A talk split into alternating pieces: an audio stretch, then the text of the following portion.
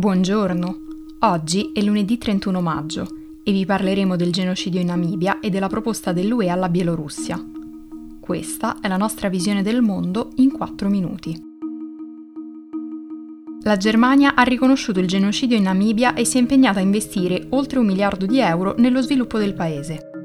L'accordo tra Berlino e Windhoek è il risultato di oltre 5 anni di colloqui sugli eventi tra il 1904 e il 1908 quando la Germania aveva colonizzato il paese dell'Africa meridionale. Gli storici ritengono che il generale tedesco Lothar von Trotha, che fu inviato in quella che allora era l'Africa del sud-ovest tedesca per sedare una rivolta del popolo erero nel 1904, ordinò alle truppe di eliminare l'intera tribù. Si stima che siano stati uccisi circa 65.000 erero e 10.000 nama. Il ministro degli esteri tedesco Heiko Maas ha annunciato che l'obiettivo della Germania è trovare un percorso comune per una vera riconciliazione nel ricordo delle vittime, Ora chiameremo ufficialmente questi eventi per quello che sono stati dal punto di vista odierno, un genocidio.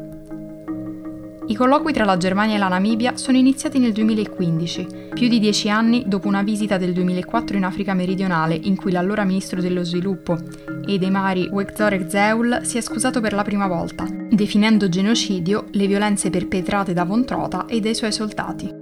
Nonostante gli investimenti economici, Maas ha sottolineato che la Germania non accetterà richieste legali di risarcimento. Questa dichiarazione riflette la posizione di Berlino sulla Convenzione sul genocidio del 1948. Non può essere applicata retroattivamente. I progetti finanziati dalla Germania verranno spalmati nell'arco di 30 anni e copriranno aree molto diverse, dalla riforma agraria alle infrastrutture rurali, dall'approvvigionamento idrico alla formazione professionale, e saranno separati dall'aiuto allo sviluppo continuo alla Namibia. Ci si aspetta che presto i rispettivi ministri degli esteri firmino l'accordo, ma non è ancora stato specificato quando avverrà. Infine, l'Unione Europea è disposta a fornire alla Bielorussia 3 miliardi di euro attraverso sovvenzioni e prestiti se il paese cambierà rotta, mentre gli Stati continuano ad aumentare la pressione interna sul presidente autoritario Alexander Lukashenko.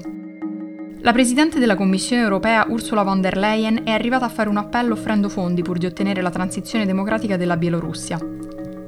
Il nostro messaggio è duplice. Al popolo bielorusso vediamo e sentiamo il vostro desiderio di cambiamento, di democrazia e di un futuro luminoso, ha detto von der Leyen. E alle autorità bielorusse nessun tipo di repressione, brutalità o coercizione porterà legittimità al vostro regime autoritario. L'offerta di Bruxelles rappresenta un disperato tentativo per convincere Minsk a cambiare approccio. Questa settimana i leader dell'UE hanno concordato una serie di nuove sanzioni economiche in risposta all'arresto del giornalista dell'opposizione Roman Protasevich e della sua fidanzata Sofia Sapega.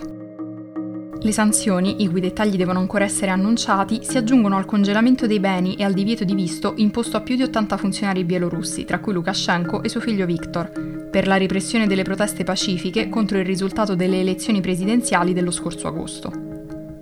Una portavoce della Commissione ha detto che la von der Leyen ha anche scritto alla leader dell'opposizione bielorussa Svetlana Titanovskaya e ad altre figure dell'opposizione esprimendo il suo rispetto e la sua ammirazione per il coraggio e la forza del popolo bielorusso. Per oggi è tutto, dalla redazione di The Vision, a domani.